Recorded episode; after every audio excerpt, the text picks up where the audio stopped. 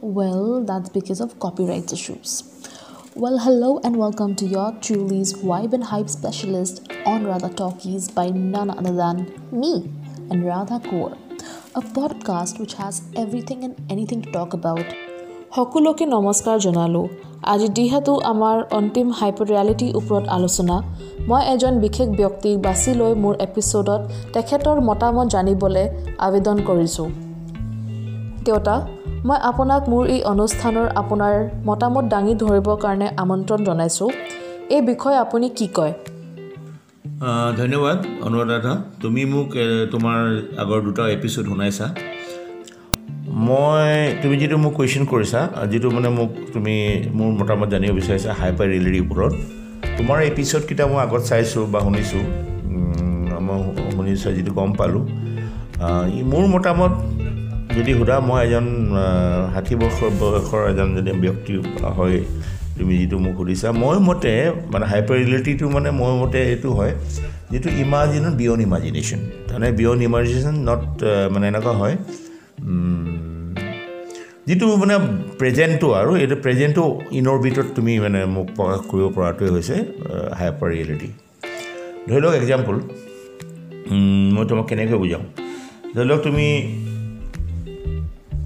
এটা তুমি খুব ষ্ট্ৰেছত আছা বা তোমাৰ লাইফত বহুত ধৰণৰ এক্টিভিটি তুমি কৰা বা ডে টু ডে লাইফত তোমাৰ ধৰি লওক বহুত ধৰণৰ ষ্ট্ৰেছ থাকে তোমাৰ বা ধৰি লওক পঢ়া ষ্ট্ৰেছ থাকে কামৰ ষ্ট্ৰেছ থাকে ফেমিলি ষ্ট্ৰেছ থাকে ৱৰ্ক লাইফত ষ্ট্ৰেছ থাকে। তো এইটোতো ৰুটিন এটা কাম ৰুটিন এটা ডেইলি লাইফ কিন্তু সকলো মানুহে এইটোৰ পৰা মানে এই ষ্ট্ৰেছ ষ্ট্ৰেছ আৰু tension anxiety activity work life study এইবিলাকৰ পৰা মানে তেওঁ ৰুটিনটো কৰিবই লাগিব। কিন্তু তাৰ পৰা তেওঁ আঁতৰি যাব বিচাৰিলে তেওঁ কিছুমান আমাৰ সময় আমাৰ বয়সত তেওঁ গান শুনি ভাল গান শুনে বা তেওঁলোকে চিনেমা চাব যায় মুভি চাব যায়। তাৰপিছত হয়তো গান নিজেই গায়। যেতিয়া এটা হাইপাৰ ৰিয়েলিটিটো এনেকুৱা হয় মানে তুমি যিটো প্ৰেজেণ্টত আছে সেইটো মানে তুমি ভাবি এনেকুৱা ভাবিব লাগিব যে কি মানে you are beyond beyond of your present মই ভাবোঁ। যেনে এনেকুৱা হয় মই তোমাক এক্সাম্পল দিব বিচাৰিছোঁ। ছাপ'জ মই যিহেতু এই ফাৰ্মাচিউটিকেল ইণ্ডাষ্ট্ৰিত কাম কৰোঁ গতিকে ফাৰ্মাকপিয়াৰ বিষয়ে মই ভাল লাগে মোৰ।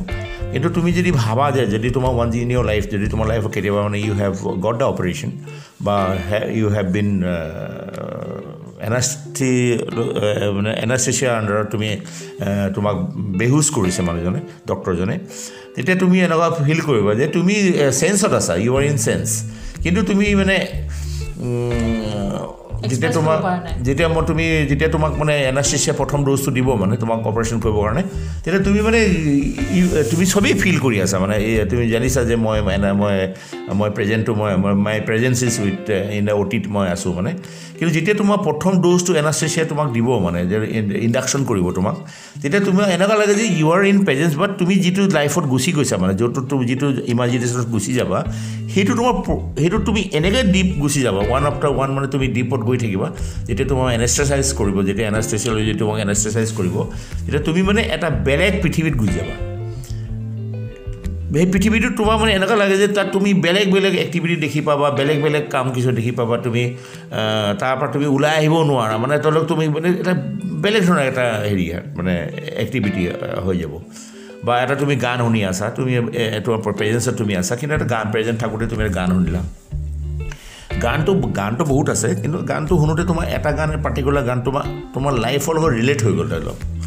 ৰিলেট কেনেকৈ হ'ব? যেতিয়া তুমি সেই গানটোত ইনভলভ হৈ যাবা ধৰি লওক তুমি নাইনটিন ছেভেণ্টিজ কিছুমান চিনেমা চিনেমা গান বা ধৰি লওক কিছু গজল আছে তুমি যেতিয়া ওৱান আফটাৰ ওৱান গাজলছত যেতিয়া টিউনিং হ'ব যেতিয়া সেইটো অডিট কৰে কোনে কি কৰে এইবিলাক কোনো নাজানে।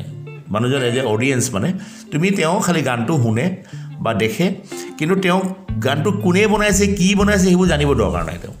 কিন্তু তেওঁ এজ এ অডিয়েঞ্চ তেওঁ ইমান ইনভলভ হয় যে তেওঁ লাগে যে তেওঁ প্ৰেজেণ্টটো তাতে গুচি গ'ল মানে। তেওঁ তাতে he is he is there only that particular person like তেওঁৱে কৰি আছে। মানে গানটো তেওঁ শুনিছে।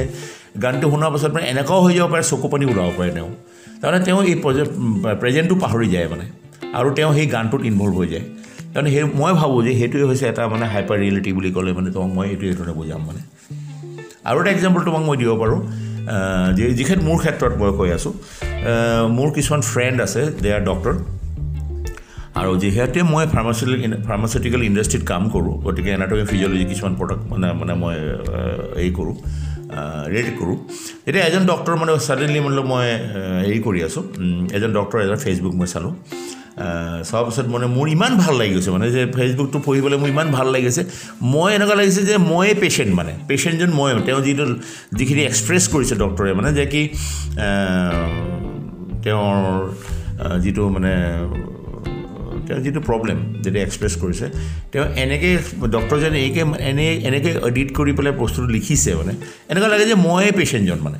যে এটা সাপে কামুৰিলে মোক ধৰি লওক এটা সাপ স্নেক বাইট হৈ গ'ল মোৰ। তো স্নেক বাইট যদি হৈ গ'ল স্নেক বাইট হৈছে ছাপ'জ যদি মোৰ যদি এনেকুৱা হয় সেই মানুহজনে যিখিনি কথা এক্সপ্ৰেছ কৰিছে ডক্টৰে যেনেকৈ লিখি বা এক্সপ্ৰেছ কৰিছে লিখিত মানে অসমীয়াত লিখিছে তেওঁ তো মই যেতিয়া সেই লিখি তেওঁৰ লিখনিখিনি যেতিয়া মই পঢ়িছোঁ পঢ়াৰ পাছত মোৰ এনেকুৱা লাগিছে মই পেচেণ্ট তেওঁ ডক্টৰ নহয় মই পাহৰি গ'লোঁ। কিন্তু মানে মই ইমান পেইন লাগিছে ইমান দুখ লাগিছে মানে মোৰ ইমান মানে পেইন ফিলিং কৰিছোঁ যে যদি মোৰ এনেকুৱা হয় মানে আৰু মই আস্তে আস্তে মোৰ প্ৰেজেণ্টটো পাহৰি পেলাই মই এটা বেলেগ ইমান ইনঅৰ্বিটত গুচি গ'লোঁ মানে যিটো ইনঅৰ্বিট মানে মই অৰ্বিটত নাই মানে নৰ্মেল লাইফত we are stay staying in the orbit life but when you are thinking and thinking and thinking then ultimately and তোমাৰ যেতিয়া ভাল লগা তুমি সোমাই গৈ থাকে গৈ থাকে গৈ যেতিয়া ৰিপিট কৰি গৈ থাকিব ultimately you are in the in orbit তো ইনঅৰ্বিটত কি হয় মানে এতিয়া হাই কনচেনট্ৰেশ্যন থিংকিং তুমি ইমান কনচেনট্ৰেশ্যন কৰিছা মানে যে ultimately you are you forget about your present you forget about totally your present and তুমি কোন কি ক'ত আহিছা পাৰ তুমি ভাবিলে যে you are involving with the character of that person মানে সেই পেচেণ্টজনৰ মতে তোমাৰ মানে তোমাৰ ইনভল্ভ হৈ গ'ল ইনভল্ভ হৈ যোৱাৰ পাছত তোমাৰ মানে যিখিনি তেওঁ পেইন হৈছে যিটো তেওঁ কাট হৈছে যিটো তেওঁ মানে চিটুৱেশ্যন ইনভল্ভ হৈছে সেইখিনি তোমাক এনেকৈ মানে ভিজুৱেলাইজ কৰি পেলাই তুমি মানে গানটো তুমি শুনি আছা বা তুমি কিবা এটা ষ্টৰি তুমি শুনি আছা কিন্তু তুমি নিজকে ভাবি ল'লা বা যেনেকৈ পেচেণ্ট হয় মই বা গানটোৰ লগত চকু পানী ওলাই আছে তুমি ভাবিলে মই গানটো মানে ইমান তোমাৰ লাইফত ৰিলেট কৰিছে। গতিকে for time me you forget about everything okay ধন্যবাদ যিহেতু আপোনাৰ কথাবোৰ শুনি বিৰাট ভাল লাগিছে।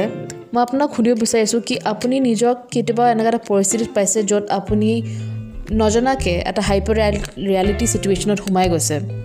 আপুনি আপোনাৰ এক্সপিৰিয়েঞ্চটো অলপ শ্বেয়াৰ কৰিব পাৰিব? এনে তুমি যিটো কুৱেশ্যন যিটো মই প্ৰশ্ন সুধিছা মোক এনেকুৱা জীৱনত মোৰ জীৱনত বহুত এনেকুৱা ঘটনা হৈছে। মই একচুৱেলি কিতাপ পঢ়ি ভাল পাওঁ। বিশেষকৈ কিছুমান মানে ষ্টৰি টেলিং কিছুমান ভাল পাওঁ। সৰু সৰু কিতাপ লাইক ষ্টিফেন জনছনৰ কিছুমান কিতাপ আছে ধৰক যিবিলাক কিতাপ মই ভাল লাগে।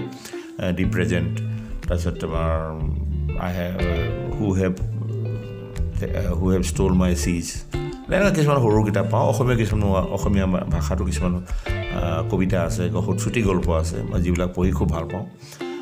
এনেকৈ এইবিলাক কিতাপ পঢ়ি থাকোঁতে মানে মই ইমান ইনভল্ভ হৈ যাওঁ উইথ উইথ দ্য ছাবজেক্ট মানে যিটো কিতাপৰ থিঅ' যিটো থিম তাত মই ইমান প্ৰত্যেকটো লাইন মানে মই এনেকৈ পঢ়োঁ যিবিলাক মোৰ জীৱনৰ মানে মই লাৰ্ণিং হয় আৰু মোৰ এক্সপিৰিয়েঞ্চ যিবিলাক জীৱনত ঘটি গৈছে এনেকুৱা কিছুমান মই লাইন পাওঁ।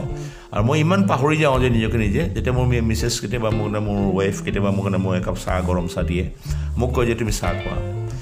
কিন্তু মই কিতাপখন পঢ়ি থাকোঁতে বা মই ষ্টৰিটিৰ লগত মই ইমান ইনভল্ভ হৈ যাওঁ মানে মই পাহৰি যাওঁ যে মই চাহ খাব লাগে। আৰু যেতিয়া মই পঢ়ি থাকোঁতে মানে মোৰ মিছেছ কয় যে তোমাৰ চাহ ঠাণ্ডা হ'ল? হা তেতিয়া মই ৰিয়েলিটিৰ পৰা মানে মই মানে যিটো মই ছাবজেক্টত থাকোঁ তেতিয়া মই মানে পাহৰি থাকোঁ মানে মোৰ প্ৰেজেঞ্চটো মই পাহৰি যাওঁ।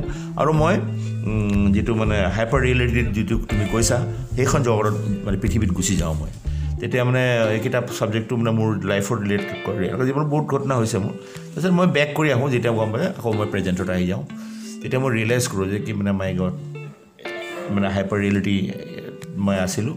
এতিয়া মই প্ৰেজেণ্টত আহি গ'লোঁ তাৰমানে। এনি প্লেচ মানে এটা ষ্টৰি বুকছ মুভি চং এইবিলাকৰ মানে এজন মানুহ হাইপাৰ ৰিয়েলিটি আৰু এনেকুৱা মোৰ জীৱনত বহুত ঘটনা হৈছে বহুত দিন হৈছে মোৰ।